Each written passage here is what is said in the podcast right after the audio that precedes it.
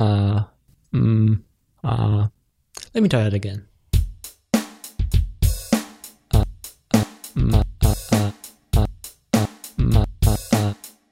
And then around 2 or 3, I do some sports. So I go out. I know, I get notifications. If you cut something in the middle, then getting back is really hard. Right. But if you like finish first part, I don't know, for some reason it just works that, you know, when you go with the second part, it's a different thing because, you know, you've already finished the first part, it's shipped, it's done, then you go with the second thing. So this is what I tried to do, and for some reason it sometimes helps. So I ordered 2 physical books on Amazon. Nice. Yeah. So one is my own iPad only book. I never had the physical copy, so I decided, you know, to use the Amazon printing services and get the printed copy of my own book. Yeah. You know, to have for the future and stuff. Mm-hmm. And the other one is the book I already read twice, Essentialism. Uh-huh. Because I read it twice in audio, but I wanted to just go through the book and, you know, write on it. Yeah, write on it. Yeah. I want to just, you know, tear it apart. I just want to just make sure that I, you know, highlight the most important things, you know, write on it and all this stuff. So it's interesting because I actually haven't listened to that one. I read it. Ah, yeah. You're right. So no, I have just listened to it twice. And recently what I discovered is that when you get a physical copy of a book, it really makes so much fun, you know, writing on it, you know, marking things down as important, or some ideas that show up when you're reading a paragraph, you know, just right there, and then you can review them later. So I'm starting, you know, before that, I would always think that books are something sacred and you should just read them and treat them with, you know, all the respect they deserve, and then, you know, put them back, you know, in mint condition and everything. Now I don't believe it anymore. I think the books are for that. They have the paper and we should use the paper and just, you know, add notes, highlight things with highlighter, all these things, you know. Of course, in a nonfiction, you know, way. A fiction book, I don't know. But yeah. The real world is too interesting to read fiction, though. Yeah, that's true. Yeah, I still have 3 paper books on my shelf. 2 of them are from the same batch as Essentialism, so they've been on my shelf for about a year probably. Okay. And I have one book which I ordered in 2012, and it's still waiting. I want to read it. It's like still brewing, you know. Yeah, it's like with me and the book Crossing the Chasm. So Crossing the Chasm, I bought it, I think, like, you know, 10 years ago, because it was so important. Yeah. And then after 5 years of having it on my shelf, I just bought the audiobook, listened to it, and that's it. Yeah. You can give the book to your kids to, like, draw in them or whatever. Exactly. Or, you know, make paper airplanes or something. Okay, so a few weeks ago, we talked about our morning routines or morning rituals and how this helps us just be more organized, more proactive, and just how this helps us start the day well and continue to be proactive throughout the day. So I thought we should follow up on that and talk about our weekly schedules or weekly routines, rituals, whatever. Because I feel like it's a similar kind of thing as a morning routine. Like having a routine helps just on a psychological level. It helps sort of as a habit because we have a cue that, okay, it's a Monday and there's a sort of thing I do on Monday, or it's a Wednesday and so it's going to be a Wednesday-like day, right? Yeah. And just like with what I mentioned about me sort of planning the day on the evening before, it's also useful to plan the week. And when we have this sort of schedule and a routine, a rhythm to our week, then it's also this sort of thing where we've pre-decided how the week is going to be. So I don't know, what do you think of it? Yeah, totally. I have to honestly say that I've tried it several times, just like with my morning routines. So I had several attempts to actually coin a weekly routine, and each time I failed for several reasons. One of the reasons, me being, you know, me wearing so many hats, you know, being the CEO, the chief of marketing, the blogger, the podcaster, the whatnot. So I remember I failed several times, but I also failed several times because I was always trying to do everything on each day. And then I realized I was running my life on someone else's agenda, you know, instead of mine. Right. And putting a routine to a week gave me two things, two major benefits. First of all, I felt more of being in control, of really controlling the week instead of the week controlling me, kind of. Yeah. And second thing, what you just said is that this is Monday, and on Monday I do these things. So, for example, if there was a task that would, you know, not be compatible with my theme for Monday, I wouldn't do it on that day. I would, with all, you know, without feeling guilty, I would move it to a different day because it wasn't the sort of thing I would do on this day. Right. And this, I mean, we'll go through that right now, you know, through the whole thing. But this whole thing, this guilt that I didn't have to suffer through anymore, let's say, yeah, was, it's crazy how powerful it is, because suddenly you understand that, I mean, you give yourself freedom to do stuff that you normally wouldn't because there was something urgent or whatever. So like things become urgent. If you don't have a structured week, things become urgent, even if they're not urgent, but because they just came. Right. And if you have a structured week, you can really, you just feel more in control. Mm-hmm. Okay. So tell me, what does your week look like? Yeah. So, in our company, I am the CEO, and I am also the VP of marketing. Right. So I have two hats, and my week is designed like this. On Monday, it's my administrative day. So what happens is that on Monday, I do my weekly review in the morning. And then I have meeting with my direct reports, and I do everything that, you know, is, you know, prepare the week, let's say, and also do everything that is, you know, that has to do with me being the CEO. Right. So I like, you know, paying some bills, you know, signing some contracts, you know, all these things that, you know, our CEO has to do. So this is what I do on Monday. Like also when we hire new people, we usually schedule these also on Monday. So the interviews, if there's an interview with me, because it's also, you know, the CEO job. Right. So this is the CEO day, is the Monday. And because of the weekly review, it's also like my personal day to just make sure that I have the week prepared. And on Tuesday, it's my marketing day. So on Tuesday, I'm the VP of marketing. And we do marketing stuff. We have a meeting of marketing team. I prepare like the marketing, you know, the things that I need to prepare for my team, because, you know, my team has to do some things, and they need follow up from me or some approval or whatever. So I do these things. I also, like, when I do all the statistics or analytics and all these things, I do them on Tuesday. Mm-hmm. And then on Wednesday is my product day.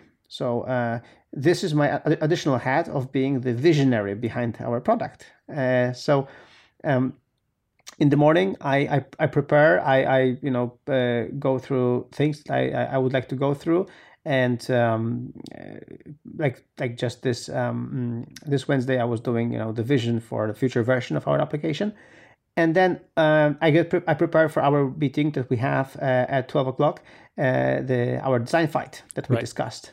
In the past. So so this is a design fight, and it's also very long. So I want to make sure that I'm prepared for this meeting. So Wednesday is product. And Thursday is writing day. On Thursday, I try to write. So it's also marketing day, but also writing day for my blog, for my drafts for my upcoming book, analyzing content, drafting Nozbe, also Nozbe pages, or, you know, some content for Nozbe, but it's all about writing. So I try to just not to have any meetings, not to have anything, just write, just sit and write one thing after another. And then on Friday is my meeting day. So, and my podcast recording day, because we always record on Friday afternoon. So just today, for example, I had lots of meetings, and this is my last one. And after that, I'm just going to be done. But it's good. This way, I just batch all these meetings with my team, with my clients, with you know, anyone I need to meet on Friday, and it's also lots of fun because I like talking to people. So it's crazy. So this is like this, and then weekend is for the family. So that's the basic gist of it. Yeah. So how do you find flexibility with your schedule.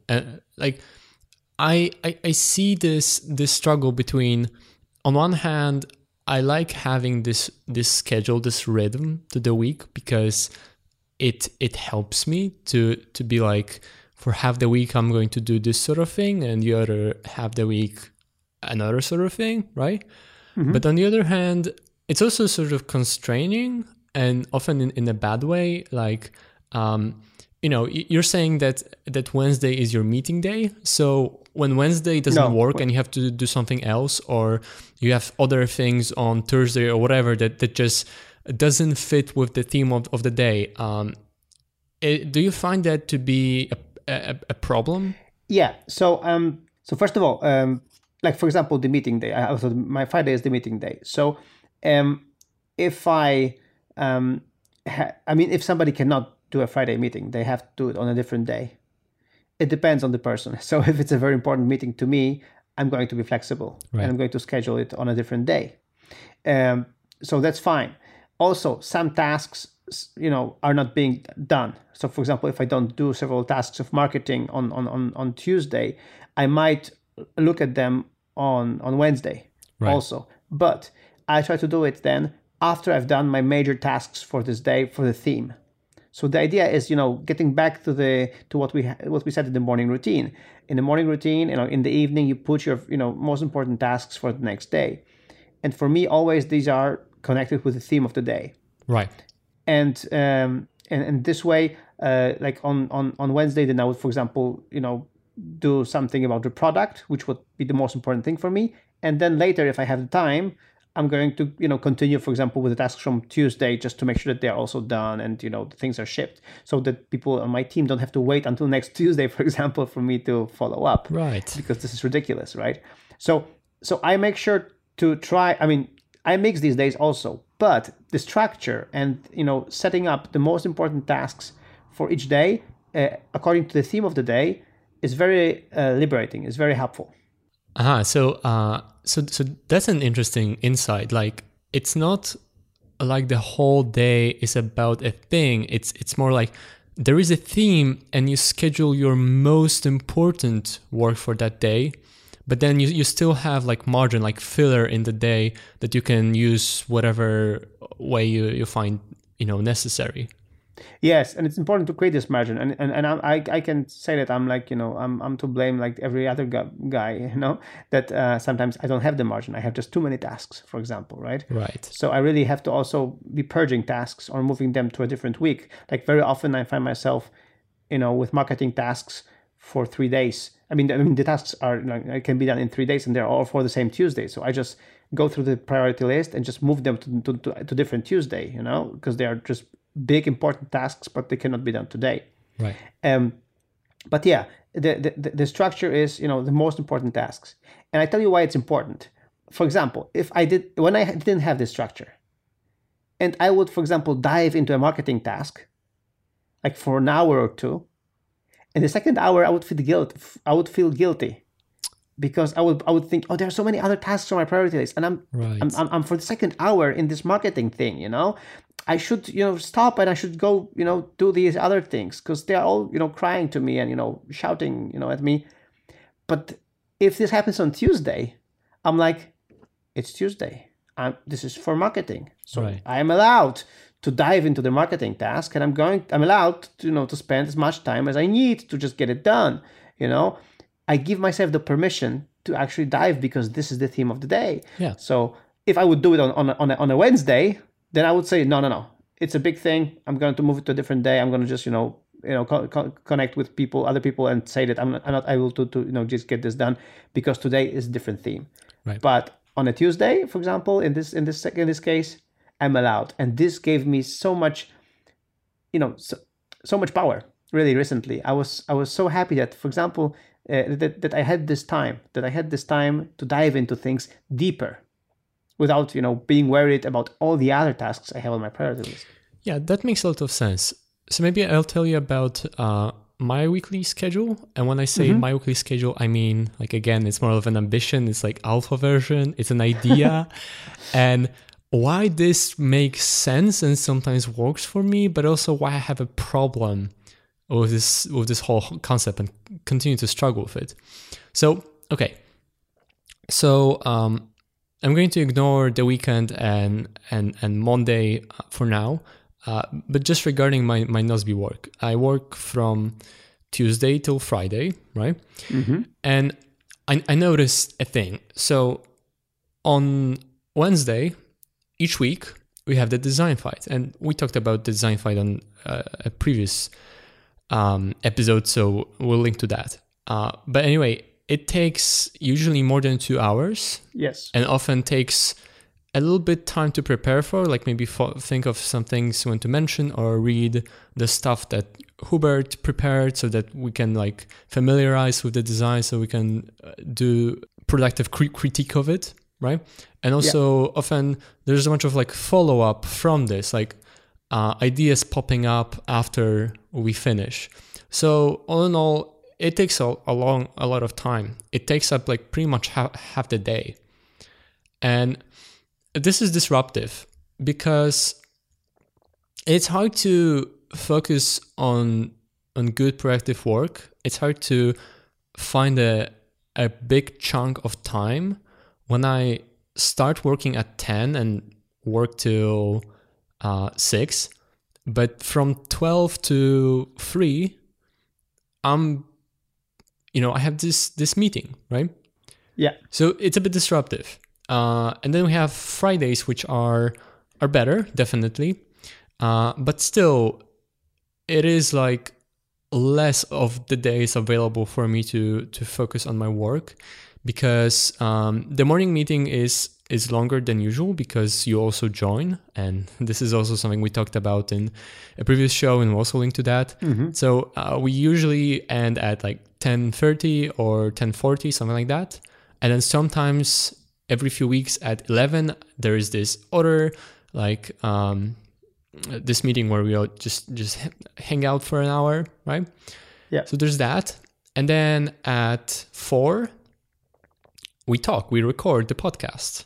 Mm-hmm. And I'll usually like pretty much have to stop working half an hour before to like sit up and maybe think of the topics and prepare whatever. And then it usually, like after that, this is pretty much the end of the day. So yeah, on both these days, like I don't have the whole day for myself, which I do on Tuesday and Thursday.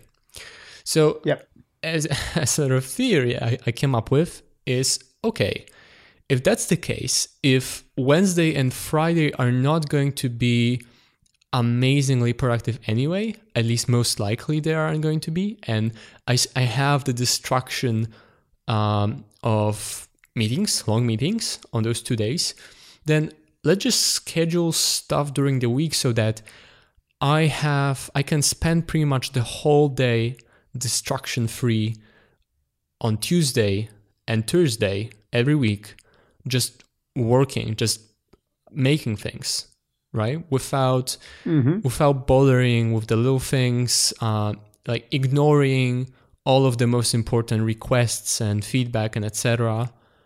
And then move all of that stuff to Wednesday and Friday, where maybe I'll do some work, but then I'll try to put like everything else that needs to be done, but just all these small tasks or things I have to like write, to like give feedback or whatever, and do that on Wednesday and Friday.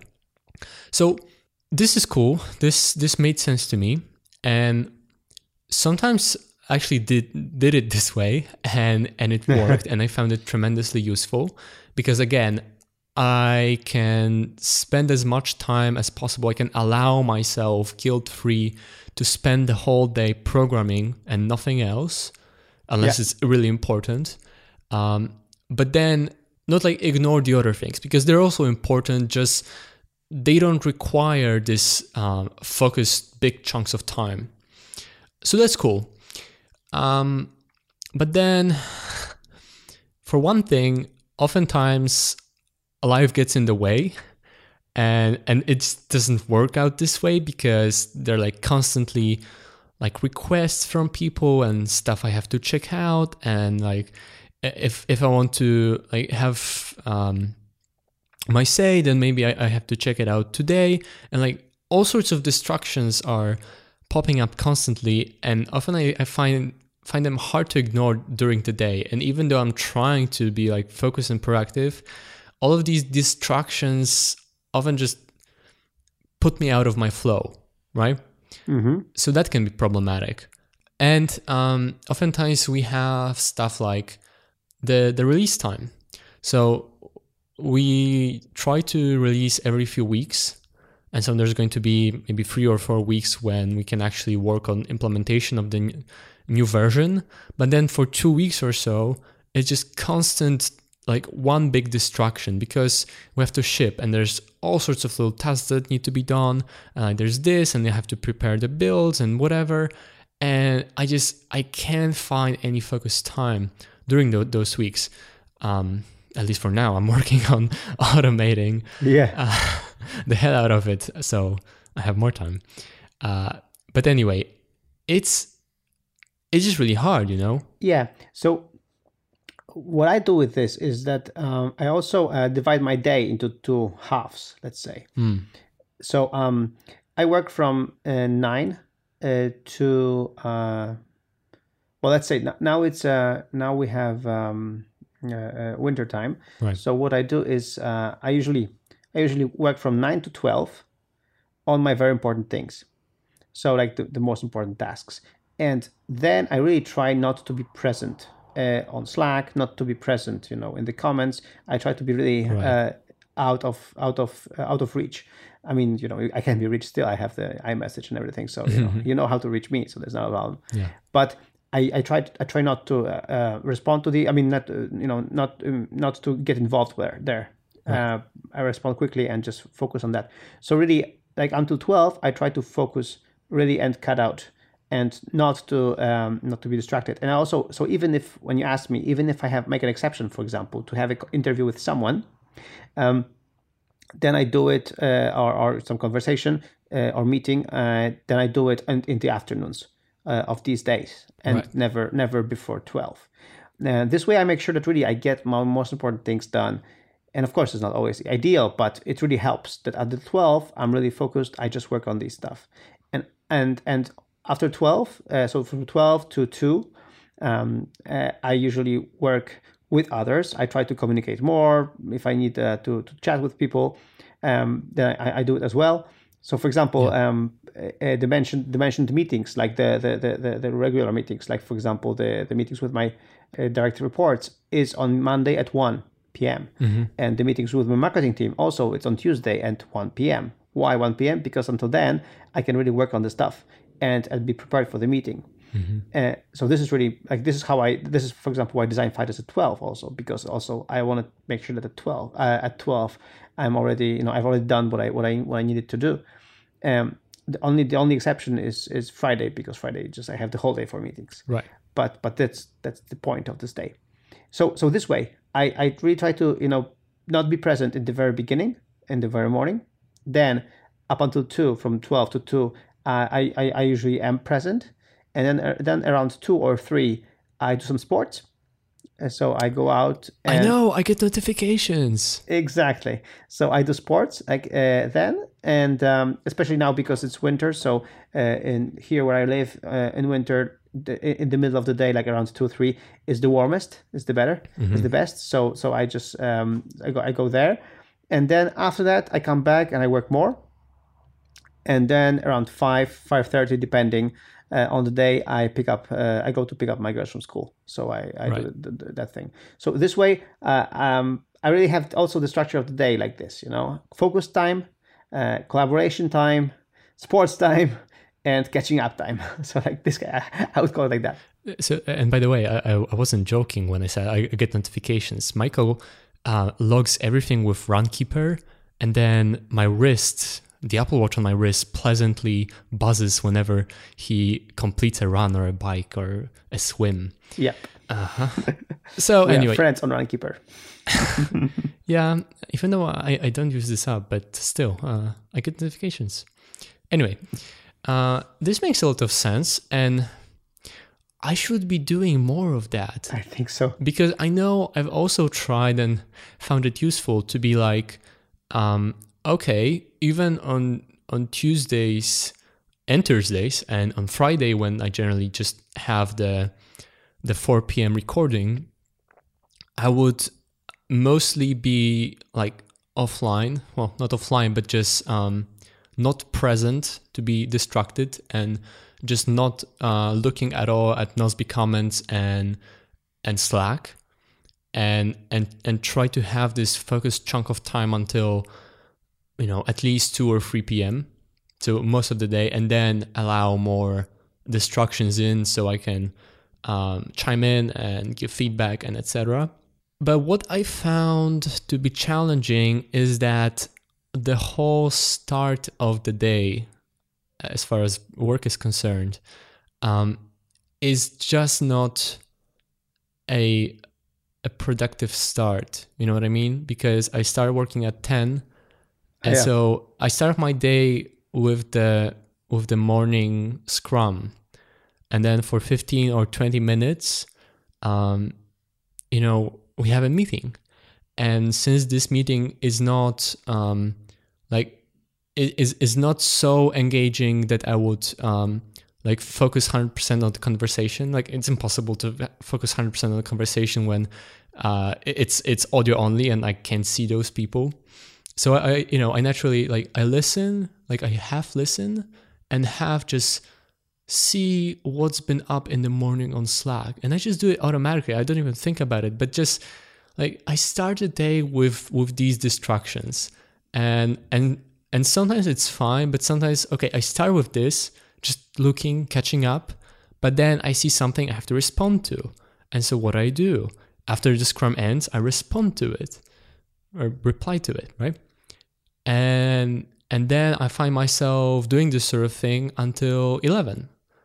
And only then I get to work. But then, like, coming back to the morning routine, I already sort of started my work day the wrong way. All right. So, I haven't found a solution for that yet, but I have to think about it because it's just not very healthy for me, for my sort of focus and productivity in the day, to start the day this way, because I really found that the best way to start the day is with your most important tasks, and don't allow any distractions, not Slack, not Nozbe, not Twitter, not email, until you work for at least a few hours and achieve something real, right? And only then you can make yourself available.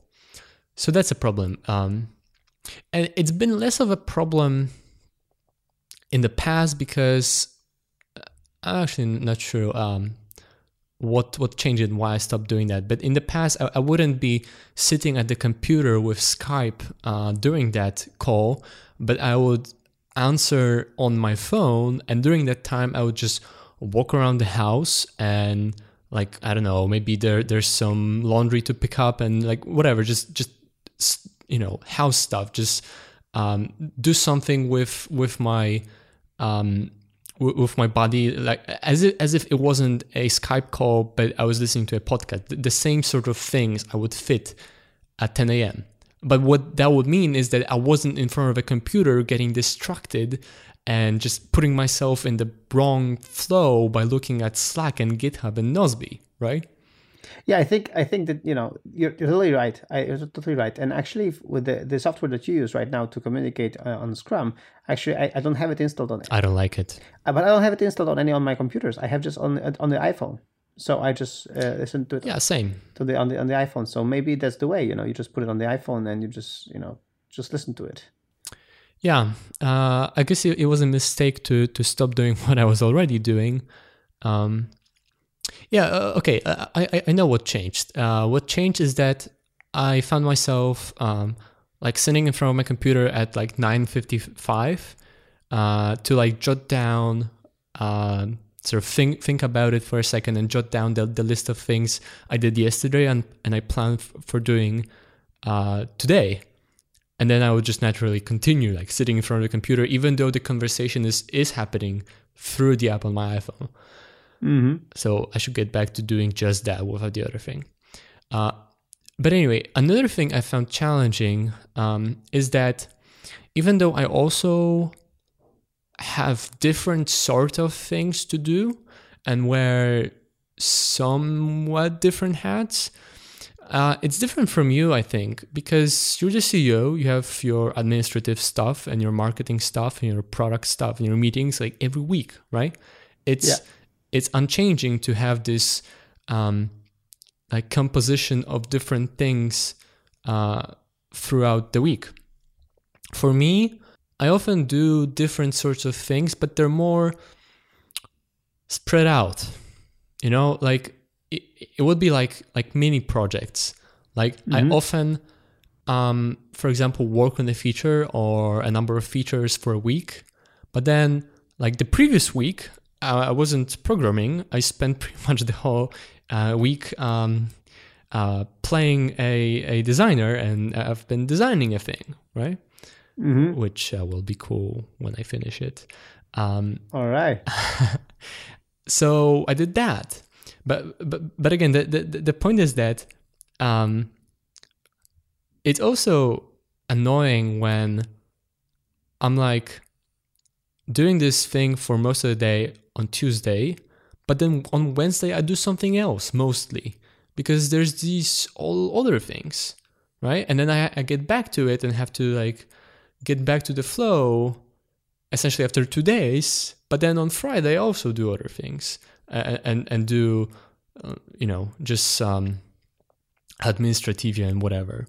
So it's just harder for me, I think, to have this rhythm to the week, even though when I do have that, I find it useful because the different sorts of things I'm doing are more like spread out from week to week and not in the week. Yeah, but you know, on the other hand, well, I don't know. Of course, it's hard to, for me right now to put myself in your shoes. Now, for example, in my case, for example, there are several things that I would have to do like over several days, and then then you're right. I found it, for example, challenging. Like for example, there is a big marketing thing I have to do, so I start on one Tuesday, then I have to get back to it on a Tuesday, on the following Tuesday. And it's hard to get back to the flow because, you know... you lost all your context. You have to remember all the things where you left your work. Exactly. So this is really hard. So, and it's hard for me. And because right now my week is structured like that, it's hard for me to stretch from one day to another, you know, to continue this work. Like, so what one thing that I found helpful in these situations was really try to go down with the scope of the thing. So if I go down with the scope, I try to make the scope of the thing for just this one day to make sure that I also finish it on the same day, and then I can get back to it the following week or another week. But then it's not. Then I know it's a mind trick, but it's not like I'm not coming back to the same thing. I'm going back to like this thing part two, but this thing part two is already a little bit different. I don't have to be, because that's the thing. If you cut something in the middle, then getting back is really hard. Right. But if you finish first part, I don't know, for some reason it just works that, when you go with the second part, it's a different thing because, you've already finished the first part, it's shipped, it's done, then you go with the second thing. So this is what I tried to do, and for some reason it sometimes helps. Okay, so that's interesting. So the insight is, instead of doing big tasks, then try to split it into one day size chunks that make sense in isolation. Exactly, that you can actually complete, and mark it as completed. For some reason this works. I've tried it several times and was no. I actually that does make sense. Yeah, cool. So I guess we're going to. Yeah, I didn't expect this to become also like a therapy session for me, because now I see, the stuff I have to change. So yes, like in the last episode of the podcast when we were talking about my success with my morning routine, which is still going on very well. So you were the motivator. So now I am the therapist, right? In this episode. Yeah. VPT therapy. You can add it to the list of your titles. That's great. Put another pin on your collection of general I don't know what it's called. You know what I mean? Yeah. I would choose, you know, my title depending on the day or my mood. So yeah. Okay, we're running out of time. So let's do a weekly weigh-in. Yeah. So today it was interesting. I had 67.7. Mm-hmm. So again, I told you it's between 67 and 68 kilograms. Uh-huh. And it's interesting because this week I really, and you could tell it from the notifications, I was really very good at being fit. I was doing very good trainings over each day, and I have completed all my circles and stuff, very good stuff. So I had 67.7, and I had my all-time low for this year of 18% something body fat, which is in my case very low. Normally I have around 20% body fat. This is what my, you know, I don't know if it's true, but this is what my, you know, what my scale says. Yeah. So I you know, this is my benchmark, is my scale. Mm-hmm. So interesting. So I had 18.4% of my body fat, which is really very low. What it means is that I am heavier because of the muscles and not because of the fat, which is really good. Mm-hmm, mm-hmm. Yeah, so actually, when I was listening to the last week's episode after we recorded, and I just laughed so hard when I heard your I must have not paid attention as you were talking about it. I only realized what you've said as I was listening to it again, and the excuse you've made, like, oh, I'm not really getting. You know, it's not like I'm not making progress on getting less fat. I'm actually growing muscles, and that's why I haven't made progress. And I kept thinking, you know, and I was listening to it and thinking, yeah, right. But you say you have some data to back it, so maybe I should back away. So it's also been interesting for me. For pretty much the whole last week, I've been pretty stable at 81. Like, literally, I've been like 81, 81.1, 81.1. 71, you mean? Yeah, 71. God, 81. Ugh, 71, yes. But today, I've been... And I weighed myself after I had breakfast, so I didn't do it in the right order, even. And I still was at 70.1. Nice. Yeah, so wow. My goal was 70... and 70.1, so that's good. And you know, I'd be really happy when I have like my first week with the sustained weight of 70, pretty much. All right. And I'd be really happy if I can sustain it for, you know, a month, 6 months, a year down the line. Yeah, totally. I mean, If you can do that, it's perfect. But anyway, I mean, I think we should, you know, open the champagne anyway. I mean, 70.1 is fantastic. So really, congratulations. I'm really black and proud now. Yeah.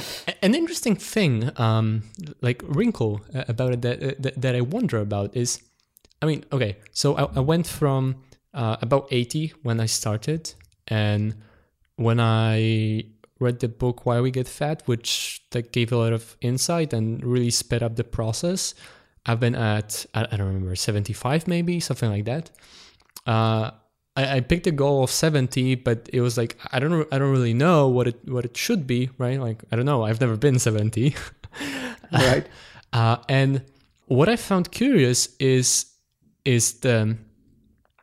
how, yeah, I lost a lot of fat. But the fat distribution is sort of curious, because I lost like so much fat, like on my arms and on my chest, like even my thighs have little like excess fat. Like really, you can see sort of the shape of my muscles on my arms, and it's not because I have a lot of muscle, just because I don't have the fat smoothing it out. But there's still like the distribution of fat is such that on my chest, like if I like push my chest to the front, it looks not just lean, it looks almost skinny. But on my abdomen, there's still like on the sides, there's still like some fat, and I wonder why is that? Because it doesn't look like there's still like progress for me to be made. So I wonder, is it like genetics? Like, okay, my genes are such that the fat gets distributed this way throughout my body, and like that's that. That sounds plausible. Or maybe that the deposits of fat, like to the sides of abdomens somehow, like work differently and maybe are more longer term and will take some time to like literally redistribute throughout the body. I wonder about that. So so two things, two observations. First of all, yes, it's genetics. Mm-hmm. So I mean, there is a posture that you have that you will have to have. I mean, there's like there's that. So you can blame it on your parents, you know, whatever. But this is how it's gonna be. But you also have, now that you lost so much weight, you have to give your body time to adjust. Right. And this is what I found also in my diet, you know, 2 years ago. And 2 years ago, I remember when I lost, you know, also so much weight. People saw me like 3-4 months after I lost the weight. Mm-hmm. And then they saw me again after half a year later. Mm-hmm. And then half a year later, they'd say, Michael, but you got so much leaner now. I mean, you're so thin now. Uh-huh. And in these, you know, in this half a year, when they saw me first after my diet and later, nothing happened. I had the same weight. Nothing happened. So the thing was that my body was adjusting to my size, to the amount of fat I had, and was redistributing the fat, I think, or something. I don't know. But I appeared leaner, although nothing really happened, you know. And I think even with clothes was the same thing. I can prove that, you know, I had the clothes, you know, became bigger, you know, after that. So really, there is a big adjustment of your body. So you have to give it time to actually, you know, redistribute fat, redistribute everything, and really adjust to the new situation where there's not much fat to go around. Right. So I think, you know, also you have to think about that. I mean, I remember like my face, because my face is pretty, you know, pretty round, let's say. Yeah. So it was still pretty round. I mean, it still is, but in genetics, again, I cannot help it. It's going to be round, whatever I do. But it was still pretty round after my diet, and it got so much leaner, like, you know, half a year later. So that's that. So some things you can influence, some things you can't, and that's the thing. Yeah, that's actually really good to hear, and that's why I wanted to ask you about it, because and another reason to stay at the 70 kilogram range. And that's the reason, for example, I wanted to stick to the diet, to the lifestyle more, like on January now and February. Mm-hmm. And I'm doing lots of sports now, and now sports is like my main thing. That's why I'm also measuring the fat and everything, because I felt like I was slipping, you know, towards 70 kilograms and more. So I was slipping after the Christmas, and I was afraid my body will catch up later, you know, with looking more chubby, you know. I was still looking good, you know, even with, you know, 70 kilograms, but I knew that if I stay like this, at this level, I'm going to, you know, my body will start catching up, and I'll get, again, long-term impact of that. That's why, you know, I dialed it down, and now I'm, you know, between 67 and 68, and with me, you know, being more fit now and doing more fitness stuff, I hope to stay at this level and you know, have less body fat and have more excuses for you to share on the show. Yeah, the podcast, the best show on productivity and nutrition. Yes.